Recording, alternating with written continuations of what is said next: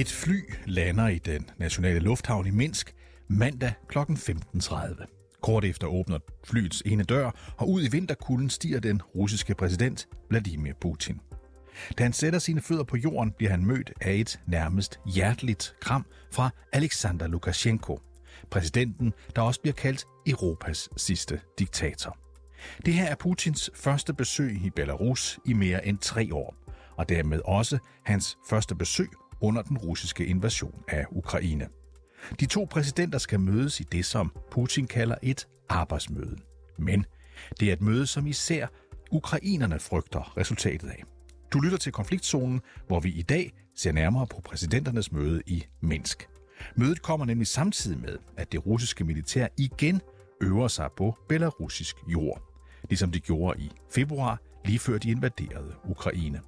Vi spørger, hvad Putin har tænkt om sit næste skridt i krigen, og ikke mindst, om Lukashenko og hans styrker bliver en del af den plan. Mit navn er David Træs. Velkommen til Konfliktzonen.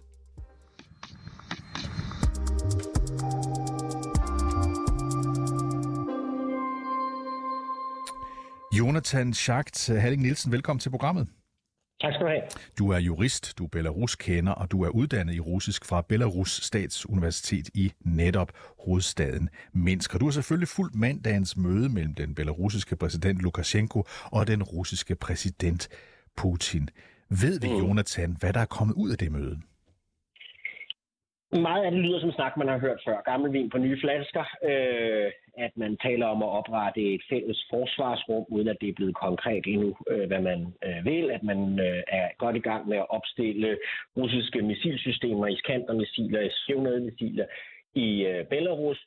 Øh, og, øh, og, og så sådan nogle konkrete smådrøb med, at øh, Belarus kosmonaut i det russiske øh, rumprogram, men altså ikke en tydelig erklæring om, at øh, det er nu øh, Belarus går ind i, øh, i, i Ruslands krig i, i Ukraine. Nok snarere tværtimod. Jeg kan se, at øh, Institute of the Study of War har udlagt det sådan, at den, det her må tage sådan, at det lykkedes Lukashenko at afværge Putins pres for at gå direkte ind i krigen. Det... Også selvom der har været markante forberedelser på netop det. Okay, det vender vi lige tilbage til, Jonathan. Lad os lige starte, ved du nævner det selv, at, at det her kan lyde lidt som den snak, de har, de to herrer, når de normalt mødes. Og de har mødtes øh, flere gange under invasionen mm. af Ukraine. Det plejer at være i Rusland, det plejer at være i Moskva. Den her gang var det så i Minsk, hvor Putin ikke har været siden 2019. Hvordan skal vi tolke det, at det blev placeret i Belarus denne gang?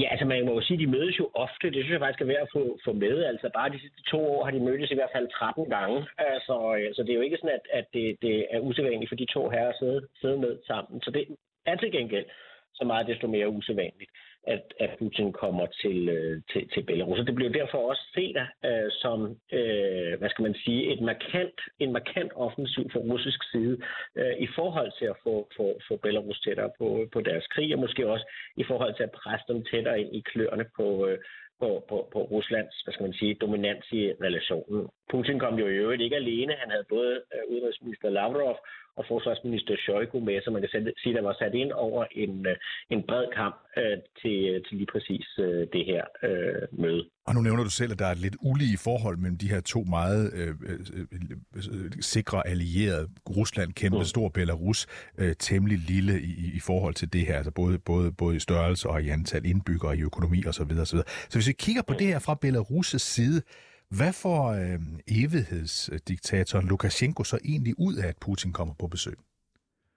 Jamen, øh, der er ikke nogen tvivl om, at, at for, for Lukashenko handler det også om at, at, at holde øh, linjerne til, til Moskva i varme, fordi øh, han, øh, han har brug for især økonomisk støtte øh, til, til at fastholde øh, betalingen af hans undertrykkelsesregime i, øh, i, i, i Belarus. Og der har, øh, har, har Putin været en nøglespiller for, for Lukashenko. Så, så der er et afhængighedsforhold øh, fra, fra Lukashenkos side, øh, fordi han stadig kæmper med en voldsom upopularitet i kølvandet på det præsidentvalg, der var i, i 2020, som han aldrig har nået at, at få, få ændret fortællingen om. Han har tværtimod skruet op for undertrykkelsen, og omkring 1500 øh, politiske fanger sidder fængslet, og alle de her historier, som vi har hørt flere gange øh, siden.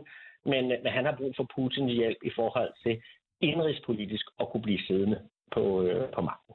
Mange spekulerer selvfølgelig, du er inde på det her i starten, altså mange spekulerer jo i, om Putin han kommer til Minsk for at presse Lukashenko mm. og Belarus til at deltage mere i krigen øh, i Ukraine. Du var inde på lidt før, at det var, kunne man måske ikke helt tolke ud af det, men lad os alligevel høre lidt mere fra dig om det. Fordi er der mm. noget, der tyder på, at Lukashenko han kunne have lyst til at sende sine folk, altså belarusere, ind i krigen for at kæmpe side om side med russerne?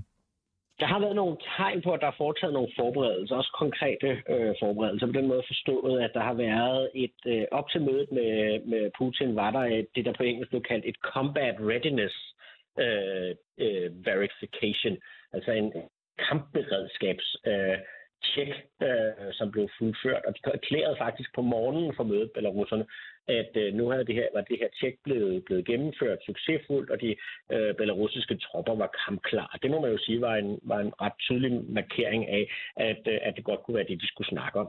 Derudover har vi set, at på samme måde som man, der dukkede billeder op forud for invasionen i Ukraine, at der begyndte at komme særlige markeringer på russiske kampvogne, altså de her sætter blandt andet. Mm. Øh, så er der dukket markeringer op på belarusisk krigsmateriel. Det er så sådan nogle røde øh, firkanter, der er blevet påmalet. Vi ved også, at Lukashenko her i de seneste uger har været i gang med at ændre øh, den militære straffelovgivning, sådan at officerer, der ikke adlyder ordre, øh, skulle kunne idømmes øh, dødsstraf. Så det ser ud til, at der er over en, en bred kamp er blevet foretaget forskellige forberedende skridt, der kunne have i retning af en belarusisk krigsdeltagelse. Lige siden Sovjetunionen falder sammen der i 1991, og Rusland og Belarus og andre lande selvfølgelig bliver stiftet der lige umiddelbart efter, der har der været et meget, meget tæt mm. forhold mellem Rusland og øh, Belarus. Så man taler om, at der findes nogle interne aftaler mellem de to lande, som faktisk kan presse Belarus til at deltage i krigen, også selvom de ikke måtte have lyst til. Hvad er det for nogle aftaler, vi hører om hele tiden? Jamen, der ligger to traktater, som i den sammenhæng nok kunne være interessant, og måske har de i virkeligheden drøftet en tredje nu her på det her møde. Øh, unionstraktaten fra 90'erne, så ligger der deres forsvarspolitiske aftale om CSTO, og i begge aftaler er der nogle muligheder. De kan kalde det et terrorangreb eller sådan et eller andet, og så kunne de øh, etablere en eller anden et eller andet, der kunne ligne en ukrainsk provokation på grænsen, og så, og så kunne de ligesom bruge det som, som et, om du vil, legalt påskud for at, at, at gå ind i krigen. Så de har nogle, noget spillerum. Og som sagt, en af de ting, vi ved, de drøftede på mødet, er oprettelsen af et fælles forsvarsrum, Øh, men, men det man så bare skal huske stadigvæk er, at Lukashenko meget nødig afgiver magten, og derfor har der været en tendens til, at de her traktater har haft rigtig mange ord om samarbejdet, men at øh, det reelle indhold har lavet øh, vente på sig. Så man har for eksempel mange gange forudset den belarusiske stats snarlige opslutning af, af, af Rusland.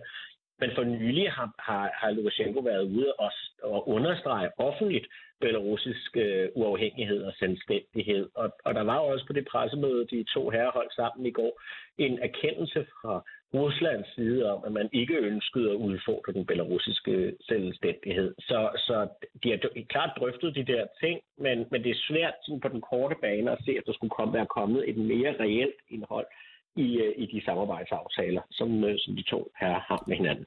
Interessant, øh, Jonathan. Vi har også tidligere her i programmet hørt belarusser, altså menige belarusser, fortælle, at de er imod krigen, altså imod Ruslands mm. invasion mm. af Ukraine. Og vi har også talt her i programmet med belarusiske soldater, som faktisk kæmper imod russerne i Ukraine, altså på ukrainsk side. Hvad ville det her kunne betyde for Lukashenko på hjemmefronten, altså hjemme i Belarus, hvis han bare dansede efter Putins pibe og gik fuldstændig med i krigen? Nogle meningsmålinger er en lidt mærkelig størrelse på den, i den, i den afkrog af verden. Øh, men der er alligevel nogen, der prøver at gøre det. Øh, og øh, en af dem, det er øh, britiske Chatham House, som har lavet nogle målinger af, af, af befolkningsvilligheden til at, at støtte øh, øh, russerne i deres krig i Ukraine. Og i Belarus, der viser det sådan en opbakning til 3-5 procent, hvilket i øvrigt jo dels er meget, meget lavt, Øh, men, øh, men dels også betyder, at, at den almindelige opbakning, som Lukashenko øh, trods alt nyder i, i, i dele af befolkningen, ikke engang nødvendigvis øh, bakker op om belarusisk øh, krigsdeltagelse. Så selv ind i hans egne kredse øh, kan der være spekulationer øh, om, og, at lave en eller anden form for modstand, hvis øh, det er sådan, at han går med i krigen. Det var også derfor, at spekulationerne var voldsomme, da den belarusiske udenrigsminister for nylig øh, pludselig øh, døde, hvad der sandsynligvis har været en naturlig død, men, men som trods alt satte spekulationerne i gang med det samme, fordi han blev set som en forsvarer af belarusisk øh, selvstændighed.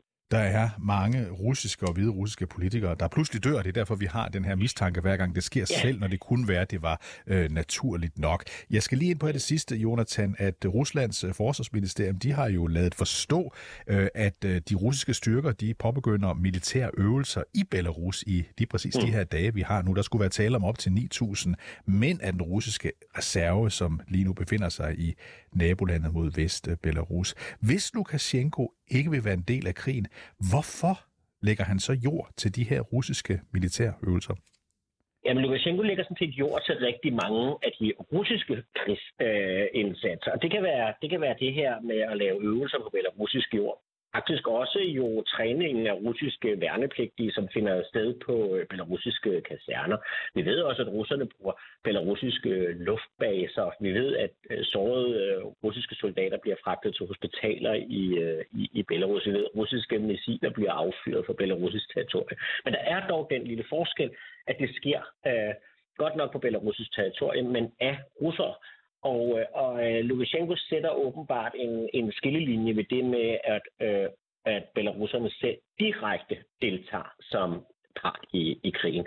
Det værende sagt, så stod han jo sådan set og jokede om de her ting på det pressemøde, der var, og fik jo sagt, at de to herrer selv var, havde diskuteret, hvem af dem, der var, var den værste af de her koaggressorer. Øh, og han mente, at det var Putin, der var den værste øh, forbryder mod, mod øh, øh, freden, øh, men Putin havde ment, at det var ham, så de var blevet enige om, at de var nok nogenlunde lige gode om det, og så var det meningen, man skulle grine af det. Ja, og det var der muligvis nogen, der gjorde, vi andre øh, grinte ikke. Lad os bare lige her til allersidst, øh, Jonathan, øh, bare et kort spørgsmål, som jeg blev om at svare kort på også. Tror ja. du, at Lukashenko han vil tillade, at der igen bliver åbnet en russisk front fra Belarus? Jeg tror godt, han kan tillade, at der bliver åbnet en russisk front. Øh, lige nu synes jeg ikke, det ser ud til, at, at belarusiske soldater kommer til at deltage i det, men det kan også ændre sig. Godt. Tusind tak, øh, fordi du var med i programmet, Jonathan Schacht Halling Nielsen. Altid en fornøjelse. Velbekomme. Altså jurist, Belarus kender og russisk uddannet ved Belarus Statsuniversitet i Minsk.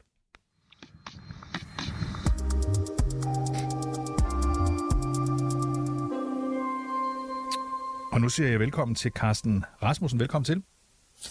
Tak skal du have. Godmorgen. Godmorgen. Brigadegeneral og forhenværende forsvarsattaché i blandt andet Rusland. Øh, Carsten, præsident Putin han kaldte selv mandagens møde i Minsk for et arbejdsbesøg. Hvad vurderer du, at Putin har fået ud af at tage til Minsk?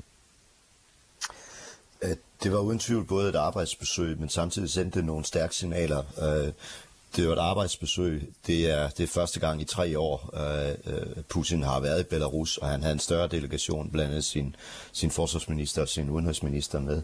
Øhm, men mener, at mødet øh, taler ind i, i to forskellige, i, der, der er to forskellige funktioner af det her møde. Det ene er, at det taler ind i det russisk, russisk, russisk russiske narrativ, om, at øh, det, der foregår, øh, er en konfrontation med Vesten. Det er jo et narrativ, som øh, Lukashenko har fremført masser af gange siden øh, valget, øh, præsidentvalget i 2020. Så, så det er den ene funktion af det, at, at mødet taler ind i det narrativ.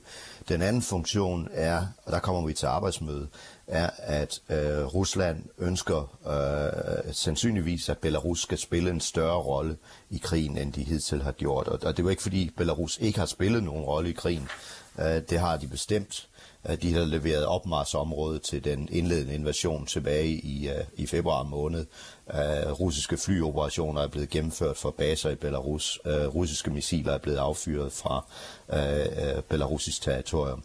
Uh, men Rusland ønsker til synligheden, at Belarus skal spille en endnu større rolle i uh, fremtidige operationer. Og tror du med den viden, du har om Rusland, tror du Putin vil lykkes med at få hjælp uh, af belarusisk militær uh, nu igen? Uh, hvis du med hjælp af russisk militær uh, mener, at Rusland igen kan bruge Belarus som uh, udgangsområde for uh, nye operationer, som rammer uh, Ukraine fra nord af, så er jeg ikke i tvivl om, det vil han få, det vil han få held af. Øh, spørgsmålet er, om Belarus er villig til at træde mere aktiv ind øh, i operationerne mod Ukraine med, øh, med landstyrker. Og der er jeg mere i tvivl. For det første, om Belarus vil det, men også om, hvornår Belarus i givet fald skulle kunne være klar til det.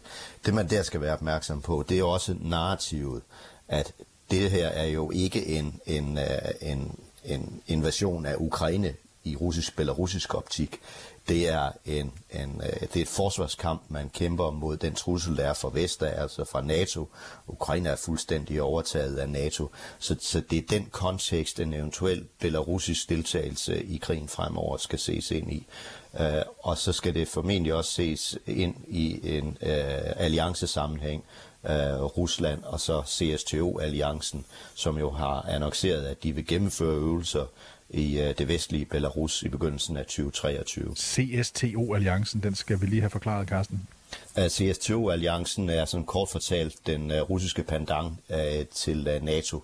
Det er en, uh, en, en russisk domineret alliance, uh, hvor Belarus, Armenien, Tajikistan, Kirgisistan og Kazakhstan uh, er medlemmer ud over Rusland selv. Tak skal du have. Hvis vi lige prøver at spekulere på, at Belarus rent faktisk involverer sig militært, altså at belarusiske tropper vil hjælpe Putin inde i Ukraine, øh, hvad vil det så øh, sådan taktisk og faktisk få af, af, af, af betydning på slagmarken?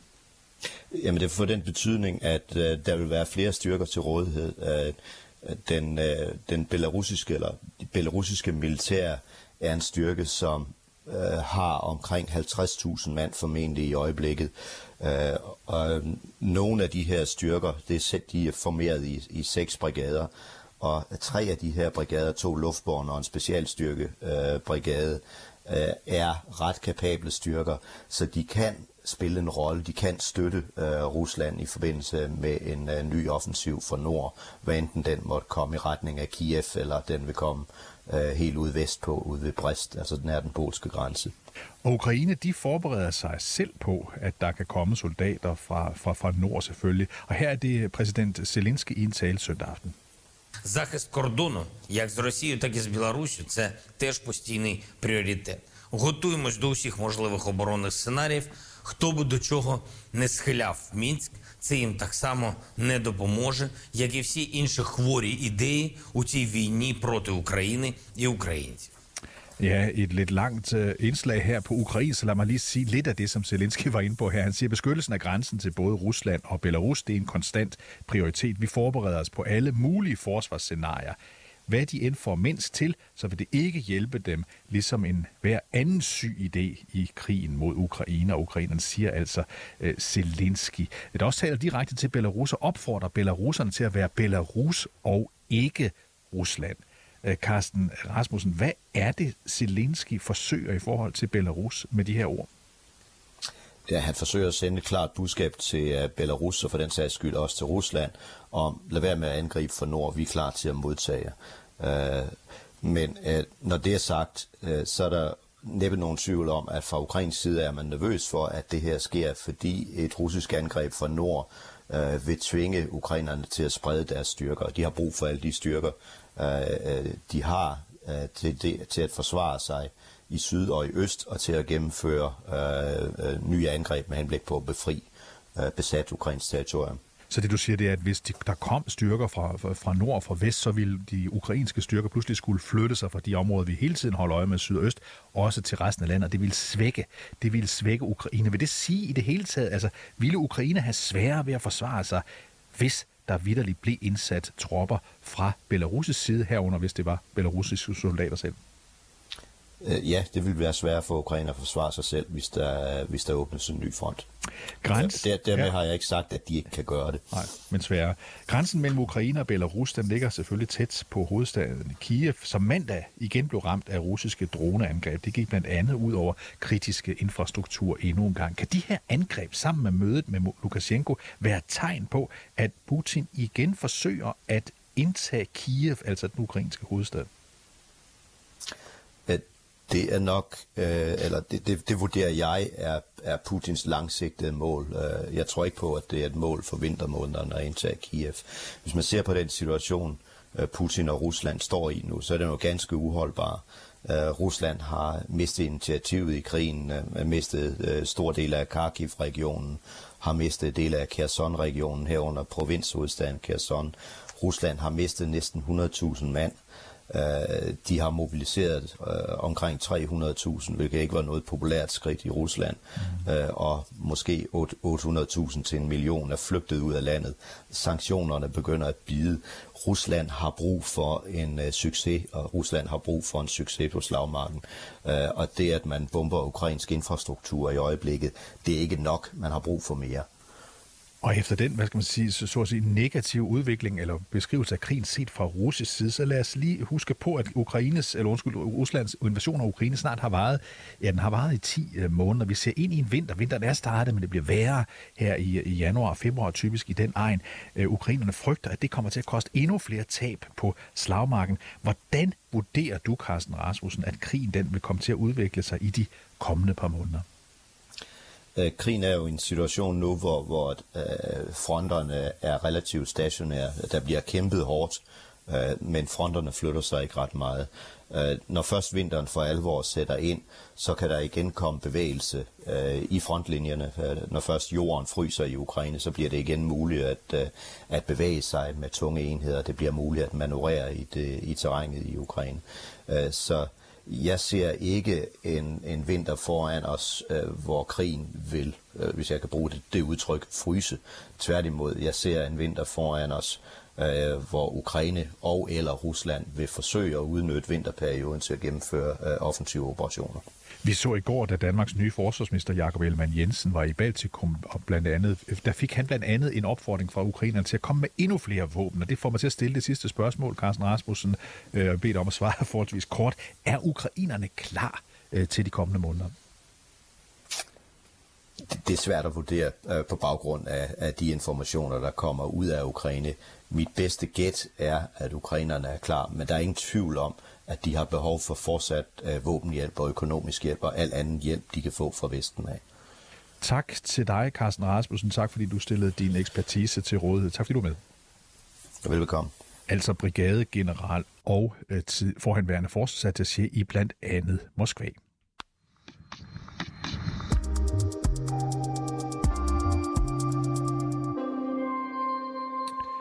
Du har lyttet til dagens afsnit af Konfliktzonen 24-7's udenrigsmagasin. Mit navn er David Træs. Holdet bag programmet er Sofie Ørts og Silas Modi. Du kan lytte til programmet direkte. Det kan du mandag til torsdag fra kl. 8 til kl. 8.30. Men du kan selvfølgelig også høre programmet som podcast.